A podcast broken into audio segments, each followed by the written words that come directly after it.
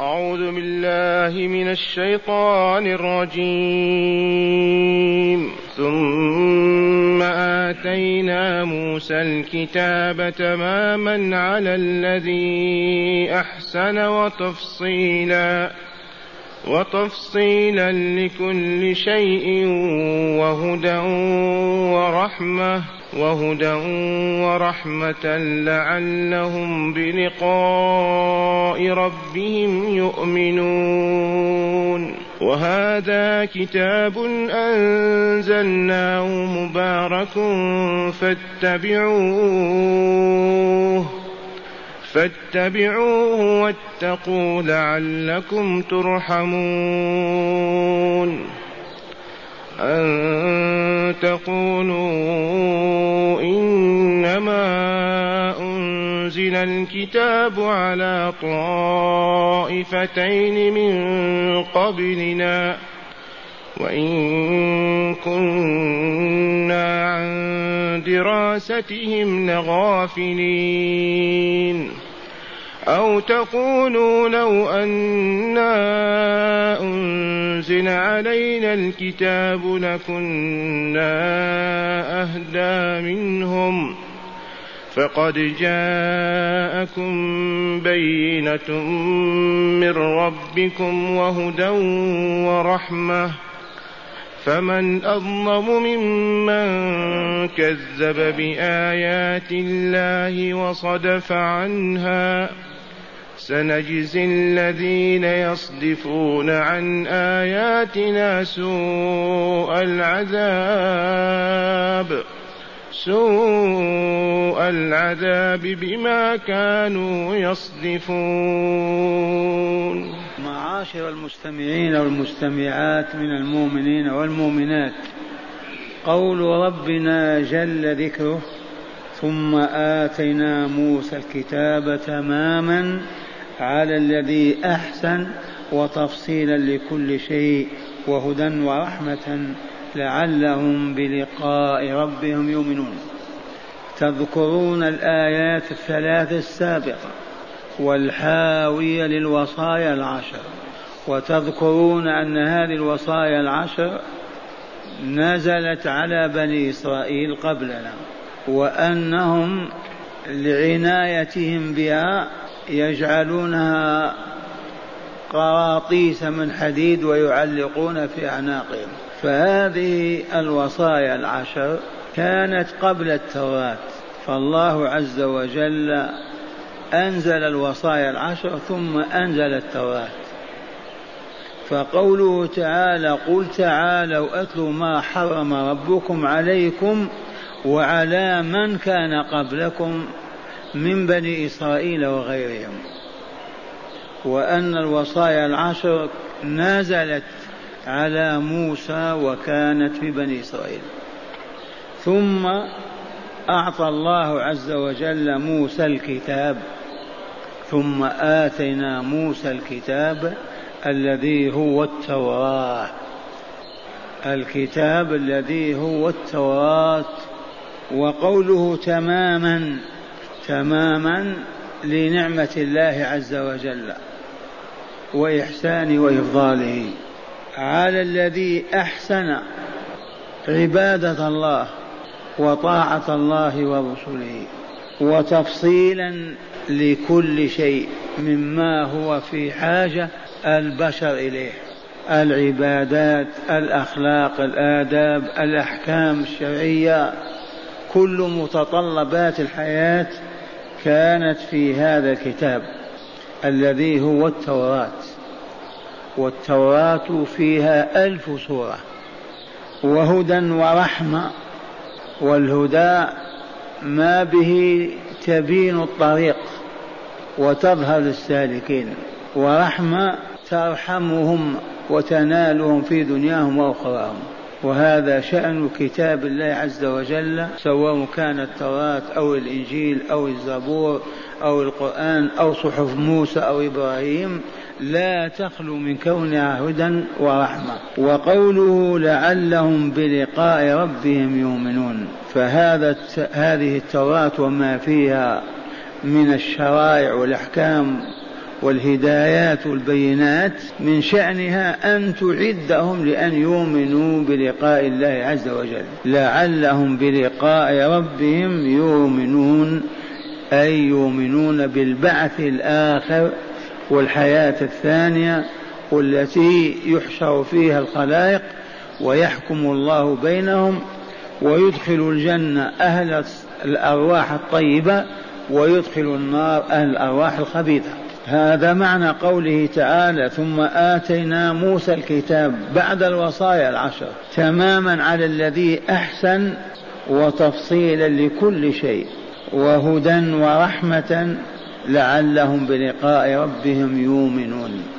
واذكروا أن الإيمان بالبعث الآخر والحياة الثانية والجزاء فيه على الكسب في الدنيا هذا ركن من أركان العقيدة.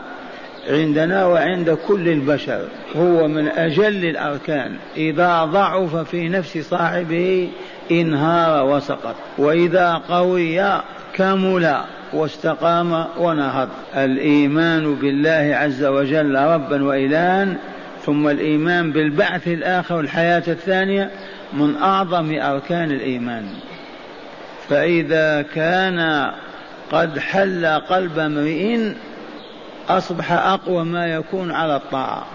وإذا انعدم أو ضعف ضعف ذلك الإنسان وأصبح أعجز ما يكون عن فعل الخير وعن التخلي عن الشر. ثم قال تعالى وهذا كتاب أنزلناه مبارك وهو يشير إلى القرآن الكريم. وهذا كتاب عظيم التنكير للتعظيم أنزلناه فضلا منا ورحمة. وهو مبارك أي كثير الخير والبركة. لا يفارق الخير أبدا ما دام في صدور الناس وما داموا يعملون به. كله بركة وخير. إذا فاتبعوه أيها المؤمنون. فاتبعوه يا معشر المشركين والكافرين. إذ الآيات نزلت في مكة والصورة مكية. إذا وهذا كتاب أنزلناه مبارك أنزلناه على عبدنا ورسولنا محمد صلى الله عليه وسلم وهو مبارك كله خير لا تفارقه الخيرات أبدا. إذا فاتبعوه أيها العرب فاتبعوه أيها الناس أجمعون. ما معنى اتبعوه؟ اتبعوه ما جاء فيه. من العقائد والعبادات والآداب والأخلاق والأحكام والأخبار المبشرة والمحذرة والمنذرة.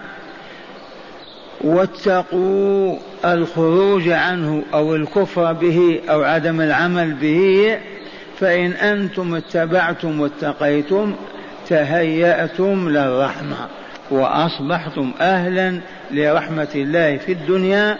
وفي الآخرة. وهذا كتاب أنزلناه مبارك فاتبعوه واتقوا لعلكم ترحمون. نعم الإيمان والعمل الصالح من موجبات الرحمة. الكفر والعمل الفاسد من موجبات النقمة والعذاب. فأيما مؤمن آمن بكتاب الله واتبع ما فيه فأحل ما أحل وحرم ما حرم واعتقد ما أمر باعتقاده وتحل بما أمر بالتحل به اتبعه ثم اتقى. الخروج عنه والبعد والانحراف أعد نفسه لرحمة الله في الدنيا والآخرة. لعلكم ترحمون. هذه لعل الإعدادية. ثم قال تعالى أن تقولوا إنما أنزل الكتاب على طائفتين من قبلنا وإن كنا عن دراستهم لغافلين. لماذا أنزل هذا الكتاب؟ كراهية أن تقولوا أيها المشركون من قريش وغيرها إنما أنزل الكتاب على طائفتين من قبلنا وهم اليهود والنصارى. ونحن ما أنزل علينا الكتاب فلهذا لنا العذر كيف نعذب يوم القيامة. أنزلنا هذا الكتاب قطعا لحجتكم التي قد تقولون آه لو أنزل علينا الكتاب كما أنزل على بني إسرائيل وعلى النصارى لكنا نؤمن ونستقيم ونهتدي. فقطع الله عذرهم. أنهى ما يقولون. بل كانوا يتبجحون ويقولون آه لو أنزل علينا الكتاب أو بعث فينا رسول كما في بني إسرائيل لو كنا أكمل الناس وأسلمهم وأسعدهم. فهذه الآية قطع الله حجتهم وأغلق باب العذر عنهم. وهو قوله أنت أي أنزلنا هذا الكتاب الذي هو هدى وبركة كاملة. كراهة أولياء لا تقول إنما أنزل الكتاب على طائفتين من قبلنا يعني اليهود والنصارى. وإن كنا عن دراستهم لغافلين ما درسنا التوراة ولا الإنجيل لأنهما بلغات غير لغتنا. وليس عندنا من العلماء من يدرسون هذين الكتاب. فلهذا لا يعذبنا الله يوم القيامة. فقطع الله هذا العذر وأنهاه بقوله أن تقولوا إنما أنزل الكتاب على طائفتين من قبلنا وإن كنا عن دراستهم لغافلين. بل كانوا يقولون هذا أيضا لليهود في المدينة. ثم قال تعالى أو تقولوا إنما أنزل الكتاب أو تقولوا لو أن أنزل علينا الكتاب لكنا أهدى منهم. من الجائز أن يقولوا لو أنزل علينا كتاب كما أنزل على اليهود والنصارى لكنا أهدى منهم وأحسن استقامة وكمال في الحياة الدنيا. قاطع الله هذه أيضا المعذرة. أو تقولوا لو أن أنزل علينا الكتاب لكنا أهدى منهم. فقد جاءكم بينة من ربكم وهدى ورحمة. البينة هنا تصلح أن تكون القرآن وأن تكون النبي صلى الله عليه وسلم. فالقرآن والله بين أكثر من الشمس في الدلالة على وجود الله وألويته وعلمه وقدرته ورحمته. وهي أيضا بين على أن محمدا رسول الله. كيف أمي لا يقرأ ولا يكتب ولم يجلس بين يدي مربي ولا معلم أربعين سنة ثم يتكلم بما لم يقوى عليه مخلوق من علوم الأولين والآخرين.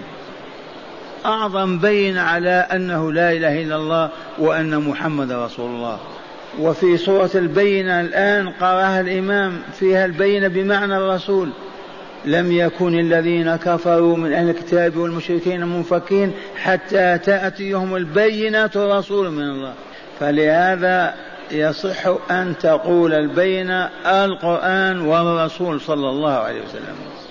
أو تقولوا لو أن أنزل علينا الكتاب لكنا أهدى منهم أي من اليهود والنصارى. فقد جاءكم بينة من ربكم هو الذي أرسلها هو الذي أنزلها هو الذي أرسل رسوله وبعثه إليكم بعد أن نبأه وأرسله. وهدى ورحمة. نعم. في هدى ورحمة أكثر من محمد صلى الله عليه وسلم. أما قال تعالى بالمؤمنين رؤوف رحيم وقال رحمة للعالمين. إذا والقرآن الكريم كله هداية وكله رحمة. ما أقبلت عليه جماعة ولا أمة إلا واهتدوا وعاشوا على أحسن ما تكون حياتهم. ثم قال تعالى فمن أظلم الاستفهام للنفي لا أظلم ممن كذب بآيات الله وصدف عنها. وكان القوم يكذبون بآيات الله ويتكبرون عنها ويصرفون الناس عنها ويتهمون رسول الله بالتدجيل والسحر والشعر والجنون إلى غير ذلك. فهم بذلك أظلم من ظلم. فقال عز وجل فمن أظلم ممن كذب بآيات الله القرآنية التنزيلية المعجزات على يد رسول الله. الرسول نفسه معجزة وآية من آيات الله. وصدف عنها أي صرف الناس عنها. وكان المشركون غلاتهم ورؤساهم يصرفون الناس عن الإسلام صرفا. ويصدفون بأنفسهم ويصدفون غيرهم. وهذا يتناول إلى يوم القيامة كل من كذب بآيات الله القرآنية وصدف عنها وانصرف وصرف غيره عنها يعتبر لا أظلم منه. فمن أظلم ممن كذب بآيات الله وصدف عنها أي صرف عنها نفسه وصرف عنها غيره من الناس.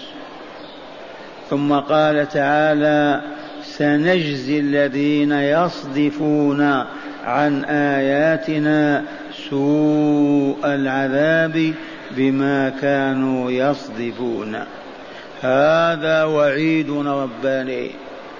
سنجزي من الذين يصدفون عن آياتنا. ما معنى يصدفون عن آيات الله؟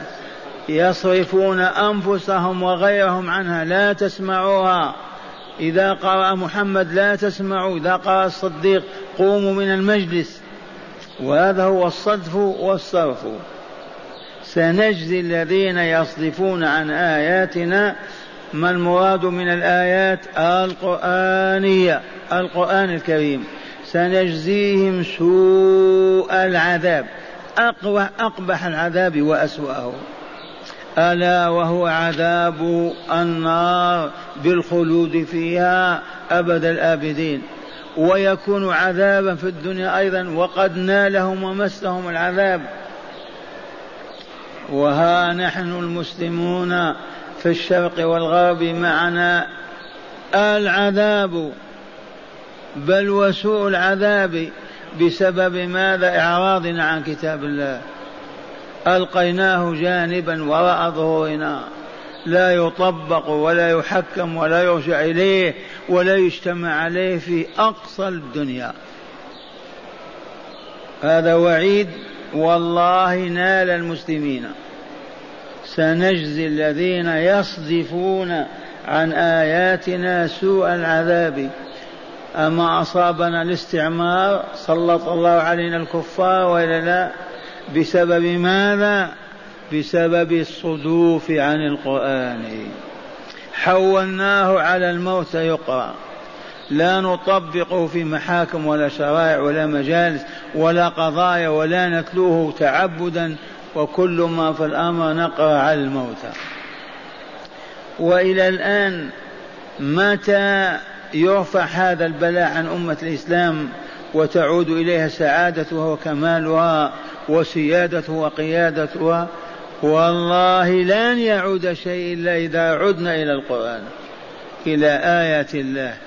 نقرأها في صدق وجد ونعلمها ونعمل بما فيها ونطبق الشرائع كما هي الأحكام القوانين الآداب الأخلاق العقائد العبادات. وهذا لن يتم أيضا إلا إذا رجعنا إلى بيوت الله بنسائنا وأطفالنا نتعلم الكتاب والحكمة ونزكي أنفسنا ولا نزال كذلك حتى نزكو ونطيب ونطهر. سنجزي الذين يصدفون عن آية هذا الوعيد عام وإلا خاص.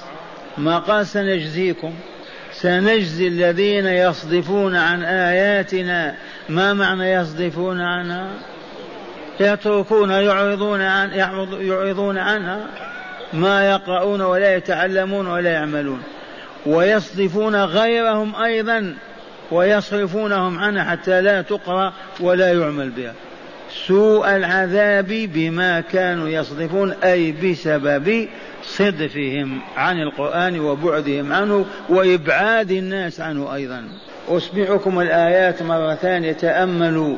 يقول تعالى ثم آتنا موسى الكتاب تماما على الذي أحسن وتفصيلا لكل شيء وهدى ورحمة لعلهم بلقاء ربهم يؤمنون. وهذا كتاب أنزلناه مبارك فاتبعوه واتقوا لعلكم ترحمون. أن تقولوا إنما أنزل الكتاب على طائفتين من قبلنا. وإن كنا عن دراستهم لغافلين. أو تقولوا لو أن أنزل علينا الكتاب لكنا أهدى منهم فقد جاءكم بينة من ربكم وهدى ورحمة. فمن أظلم ممن كذب بآيات الله وصدف عنها سنجزي الذين يصدفون عن آياتنا سوء العذاب بما كانوا يصدفون. أي بسبب صدفهم. وإليكم شرح الآيات من الكتاب فتأملوا. قال هذا الكلام متصل بما قبله فثم حرف عطف والمعطوف عليه هو قوله تعالى قل تعالوا أتلوا الآيات. ثم قل يا رسولنا آتى ربي موسى كتابا تماما لنعمه. على الذي أحسن أي طاعة ربه وهو موسى عليه السلام. وتفصيلا لكل شيء مما تحتاج إليه أمة بني إسرائيل في عقائدها في عباداتها في أحكامها العامة والخاصة. وهدى يتبينون به الحق والصواب. ورحمة لهم في دنياهم لما يحمله من الدعوة إلى العدل والخير رجاء يوقنوا بلقاء ربهم.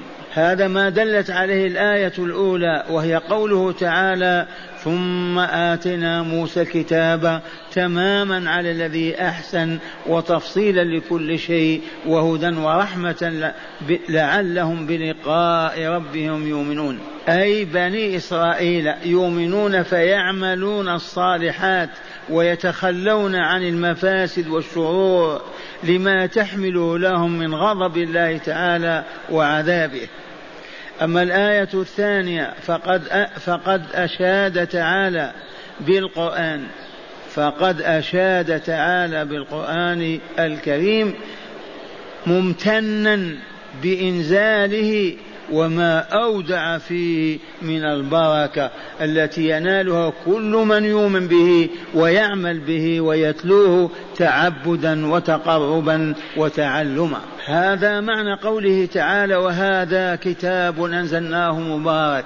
الآية أمرت أمر للعباد باتباع ما جاء في القرآن الكريم من عقائد وعبادات وشرائع وأحكام فإن من اتبعه فإن من اتبعه أي القرآن قاده إلى السعادة والكمال في الحياتين الدنيا والآخرة. وقوله واتقوا لعلكم ترحمون. أي اتقوا ترك العمل بالقرآن.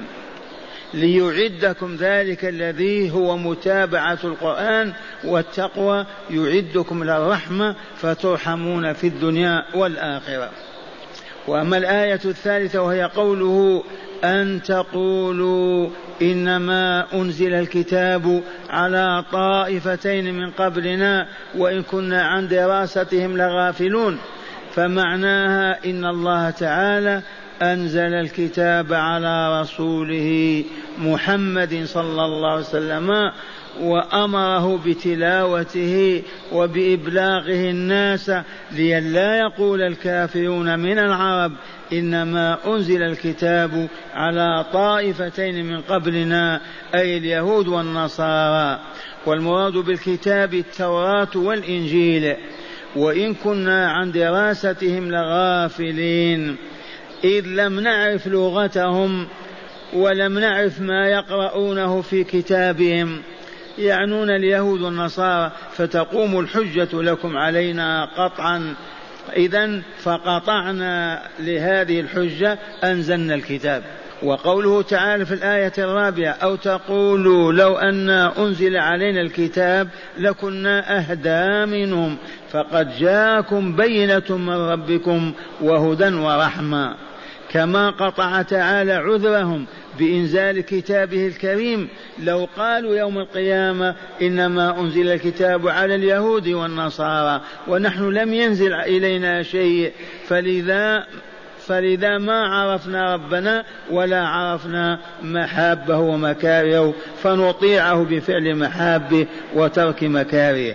قطع ذلك عذر قطع قطع كذلك عذرهم. لو قالوا لو أن أنزل علينا الكتاب أي الهادي إلى الحق المعرف بالهدى لكنا أهدى من اليهود والنصارى الذين أوتوا الكتاب قبلنا. فقال تعالى فقد جاءكم بينة من ربكم وهو القرآن الكريم ورسوله المبلغ عليه أفضل الصلاة وأزكى التسليم. وهدى ورحمة أي وجاءكم الهدى والرحمة يحملهما القرآن الكريم. فأي حجة بقيت لكم تحتجون بها عند الله يوم القيامة؟ إنكم إن لم تقبلوا هذه البينة وما تحمله من هدى ورحمة فقد كذبتم بآيات الله وصدفتم عنها ولا أحد أظلم ممن كذب بآيات الله وصدف عنها. وسيجزيكم بما يجزي به المكذبين بآيات الله الصادفين عنها. هذا ما دلت عليه الآية الرابعة. أو تقولوا لو أنا أنزل علينا الكتاب لكنا أهدى منهم. أي كراهية أن تقولوا هذا. فقد جاءتكم بينة من ربكم وهدى ورحمة فمن أظلم ممن كذب بآيات الله وصدف عنها سنجزي الذين يصدفون عن آياتنا سوء العذاب بما كانوا يصدفون. معاشر المستمعين والمستمعات من المؤمنين والمؤمنات لهذه الآيات هدايات. فهيا نسمع هذه الهدايات. أولا بيان منة الله تعالى على موسى. والثناء عليه لإحسانه. ثم آتنا موسى الكتاب فيه منة على موسى وإحسان إليه. ثانيا تقرير عقيدة البعث والجزاء يوم القيامة. لعلهم بلقاء ربهم يؤمنون. تقرير عقيدة البعث من القبور والجزاء على العمل الدنيوي في يوم القيامة. أعيد القول هذا المعتقد يجب أن نقويه في أنفسنا. فمن قوي اعتقاده أنه سيبعث بعد موته وسيحاسب على عمله ويجزى به أمكنه وقدر على أن يستقيم على منهج الله. فلا تزل قدمه ولا يسقط في المعاصي والجرائم. ومن ضعف هذا المعتقد أو تناساه ولم يلتفت إليه فهو كالمريض. وهو الركن السادس من أركان الإيمان. قال تقرير عقيدة البعث الآخر والجزاء يوم القيامة. ثالثا الإشادة بالقرآن الكريم وما أودع الله فيه من البركة والهدى والرحمة والخير. أما قال تعالى وهذا كتاب أنزلناه مبارك وهدى للعالمين. الإشادة بالقرآن الكريم وما أودع الله فيه من البركة والهدى والرحمة والخير. رابعا قطع حجة المشركين بإنزال الله تعالى كتابه وإرساله رسوله محمدا صلى الله عليه وسلم. إذ لولا أن الله أنزل القرآن وبعث الرسول لقالوا نحن معذورون ما أنزل الله علينا كتاب ولا بعث فينا رسولا كبني إسرائيل وكذا كذا. فقطع الله هذه الحجة. ماذا قال تعالى فيها؟ أن تقولوا إنما أنزل الكتاب على طائفتين من قبلنا وإن كنا عن دراستهم لغافلين أو تقولوا لو أنا أنزل علينا الكتاب لكنا أهدى منهم. إذا فقد جاءكم بينة من ربكم وهدى ورحمة. خامسا التنديد بالظلم وبيان جزاء الظالمين.